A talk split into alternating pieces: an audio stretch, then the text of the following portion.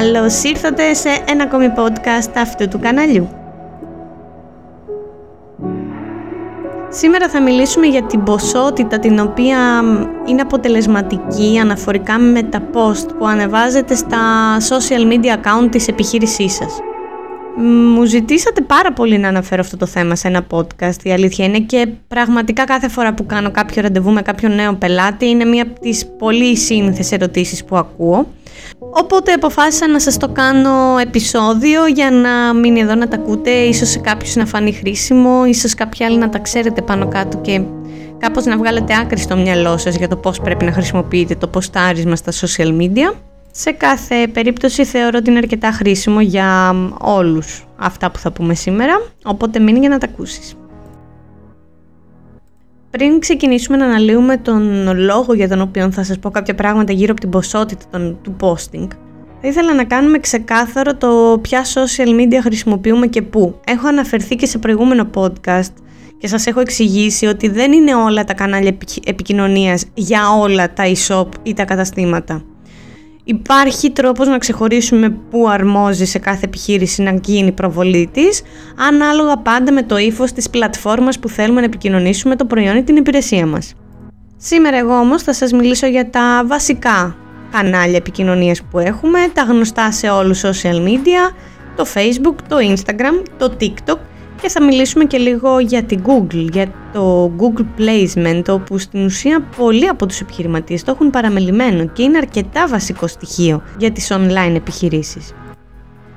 Ας ξεκινήσουμε λοιπόν να μιλήσουμε για το Facebook, όπου θεωρητικά είναι και από τις πρώτες πλατφόρμες που χρησιμοποιούσαμε και σαν χρήστες, αλλά και σαν επιχειρήσεις. το Facebook μας δίνει τη δυνατότητα με πολλούς τρόπους να κοινοποιήσουμε το προϊόν ή την υπηρεσία μας. Μεγαλύτερη σημασία απ' όλα έχει να βρούμε το κατάλληλο ύφος και τρόπο να μην είμαστε κουραστικοί και αυτό που δείχνουμε στον καταναλωτή να έχει ουσία. Όταν το Facebook πρωτοξεκίνησε να έχει τις business λειτουργίες, η αλήθεια είναι ότι η διανομή του οργανικού περιεχομένου, δηλαδή του μη πληρωμένου περιεχομένου που δημοσιεύαμε, του απλό posting, είχε πολύ μεγαλύτερη διάδοση στο κοινό που μας ακολουθούσε από ό,τι έχει σήμερα και αυτό συμβαίνει διότι τα τελευταία περίπου 2 ή 3 χρόνια τα οργανικά post που κάνουμε έχουν σταματήσει να κάνουν την ίδια διανομή στους χρήστες. Τι σημαίνει αυτό; Αν για παράδειγμα τη σελίδα σου στο facebook την ακολουθούν περίπου 30.000 άτομα, θα σε δει περίπου το 1% των χρηστών οργανικά, δηλαδή μη πληρωμένα και αυτοί θα είναι συνήθως άνθρωποι οι οποίοι έχουν κάνει κάποιο reaction ή παρακολουθούν τη σελίδα σου εντατικά. Στα stories τώρα του Facebook η αλήθεια είναι ότι ο αλγόριθμος στο τελευταίο διάστημα κινείται περίπου στα ίδια πλαίσια με τα αποτελέσματα του posting, δηλαδή εμφανίζει τα stories περισσότερο σε χρήστες που έχουν αλληλεπιδράσει με τη σελίδα. Υπάρχουν φυσικά και τα carousels ή τα album τα οποία μπορείτε να χρησιμοποιήσετε ανάλογα το προϊόν ή την υπηρεσία που θέλετε να εμφανίσετε στους ενδυνάμει πελάτες σας ωστόσο δεν έχουν την ίδια δυναμική παρόλο που ο αλγόριθμος έχει φροντίσει, δεδομένου του ότι έχεις μία ή δύο ή τρεις ή περισσότερες φωτογραφίες να παρουσιάσεις στην ανάρτησή σου, να το δείχνει περισσότερο από μία φορές από ό,τι θα δείχνει ένα απλό post. Αυτά τα οποία είναι τα πιο αποδοτικά αυτή τη στιγμή στα social media προκειμένου να σας δει περισσότερο κοινό είναι σίγουρα τα live τα οποία μένουν και δημοσιεύονται στις σελίδες και φροντίζει το facebook να τα κοινοποιεί και να τα διαχέει σε περισσότερους δυνατούς χρήστες όπως επίσης και τα βίντεος. Τα βίντεος έχουν την δυναμική τους τόσο σε οργανικό επίπεδο όσο και σε επίπεδο διαφημιστικό. Βέβαια αυτό θεωρώ ότι δεν έχει να κάνει απαραίτητα με τον αλγόριθμο του Facebook ή τη δυνατότητά του να σας εμφανίσει σε περισσότερους χρήστες, όσο με την αλληλεπίδραση του κοινού διότι βλέπουν κάτι πιο διαδραστικό που τους ενδιαφέρει περισσότερο ή ίσως πιο επιμορφωτικό. Αν λοιπόν έπρεπε να ορίσουμε μία ποσότητα και μια συχνότητα στην οποία θα πρέπει να χρησιμοποιείτε στα business account του facebook σας, θεωρώ ότι ένα με δύο post ημερησίως είναι καλά. Αρκεί αυτά τα δύο post, ένα ή δύο post τα οποία θα κάνετε, να έχουν όντως ενδιαφέρον περιεχόμενο. Και αν μπορώ να σας δώσω ένα παραπάνω tip, είναι αν επιλέξετε να χρησιμοποιήσετε δύο post την ημέρα, δύο αναρτήσεις την ημέρα, μία από τις δύο ας είναι κινούμενη, βίντεο κατά προτίμηση. Γενικότερα το υλικό το οποίο χρησιμοποιούμε στο facebook και στο Instagram θα μπορούσα να πω, λειτουργεί κυρίως σαν ένα άλμπουμ. Τι θέλω να πω με αυτό; Ο χρήστης βλέποντας μια διαφήμιση που τον ενδιαφέρει ή μια δημοσίευση που τον ενδιαφέρει, σίγουρα θα μπει στο προφίλ σας να δει τι άλλο έχετε.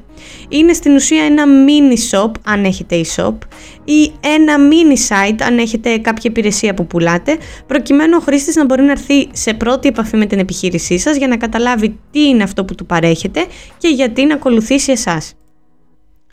Τώρα στο κομμάτι του Instagram, η αλήθεια είναι ότι δεν αλλάζουν και πολλά πράγματα, διότι τα μέσα τα οποία μπορείτε να χρησιμοποιήσετε για να κάνετε το δικό σας ποστάρισμα είναι πάνω κάτω τα ίδια.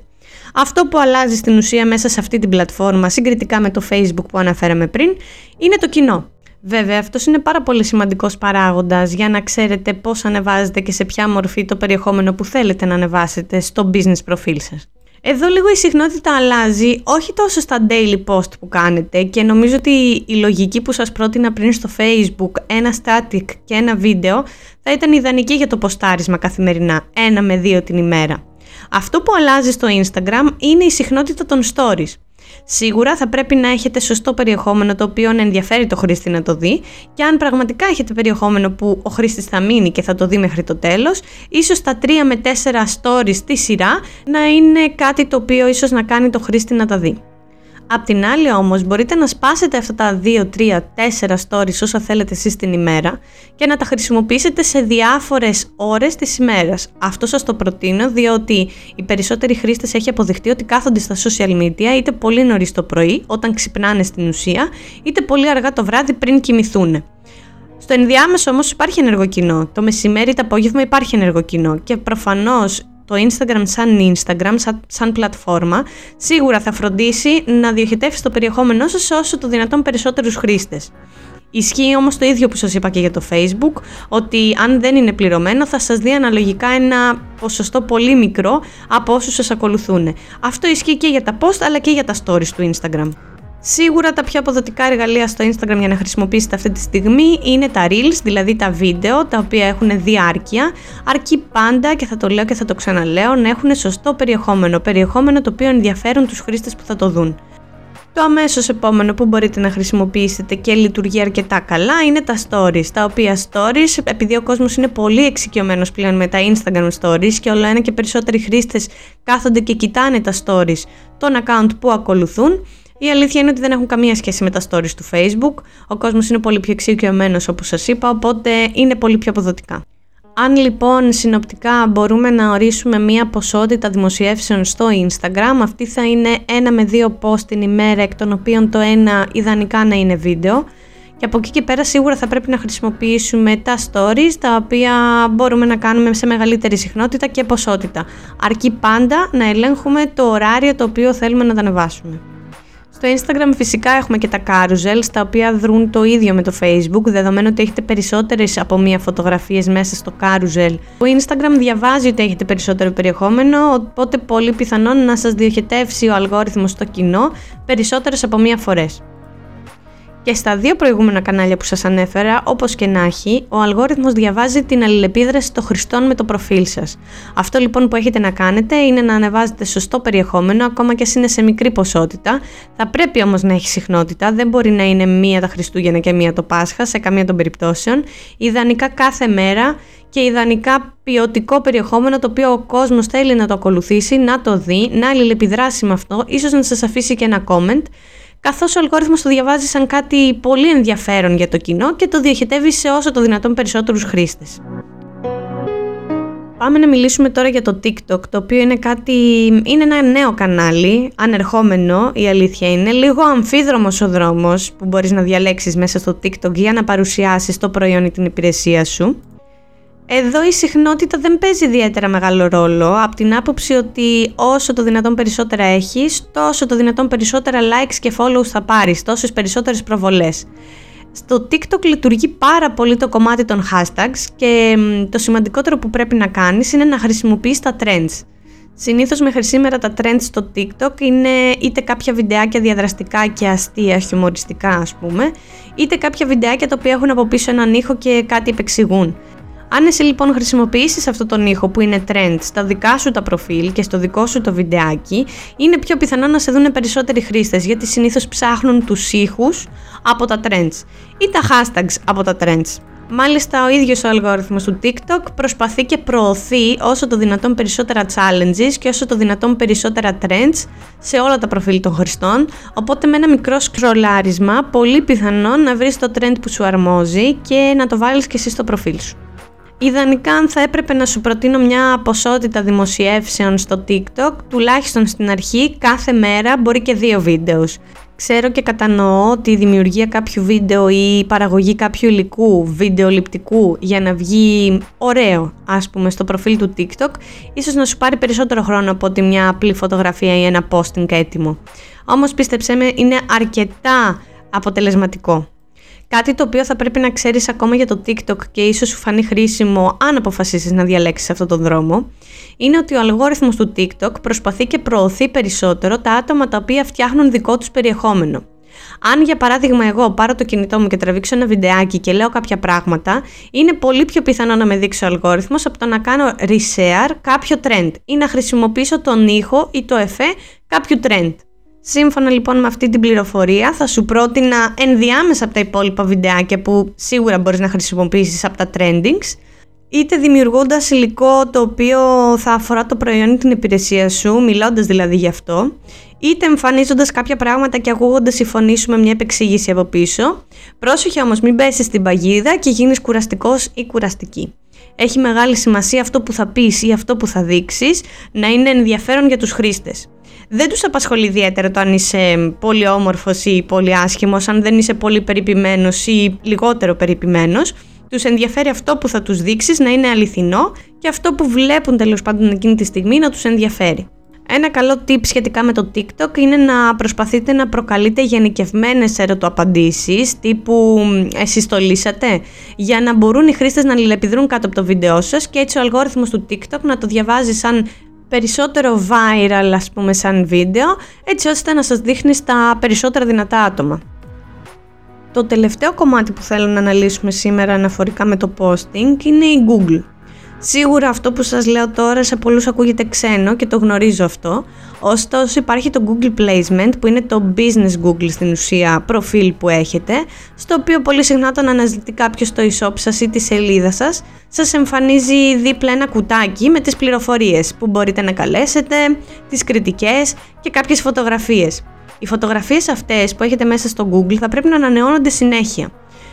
Στην περίπτωση της Google δεν έχουμε την απέτηση κάθε μέρα να ανεβαίνει υλικό και τουλάχιστον για την ώρα δεν έχει γίνει τόσο ανταγωνιστικό το κοινό εκεί μέσα, ούτως ώστε να μην μπορούμε να ανταπεξέλθουμε ή να χρειάζεται συνέχεια να κάνουμε παραγωγές. Παρ' όλα αυτά, εγώ αυτό που θα σας πρότεινα είναι αν έχετε εποχιακά προϊόντα. Για παράδειγμα, αν πουλάτε ρούχα και τα ρούχα ανάλογα με την άνοιξη, καλοκαίρι, φθινόπωρο, χειμώνα αλλάζουν, θα πρέπει να αλλάζετε και τις φωτογραφίες εκεί μέσα.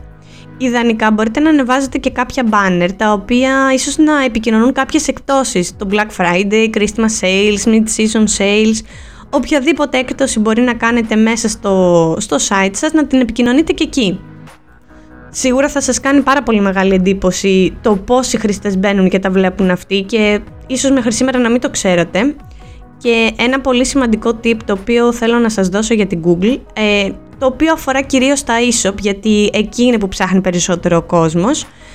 Θέλω σε οποιοδήποτε φυσικό ή ηλεκτρονικό κατάστημα έχει την επιλογή να ανοίξει Google Placement, δηλαδή να έχει εμφάνιση στην Google σαν κατάστημα, σαν επιχείρηση, να έχει σίγουρα μέσα μια φωτογραφία από το κατάστημα απ' έξω πώς είναι.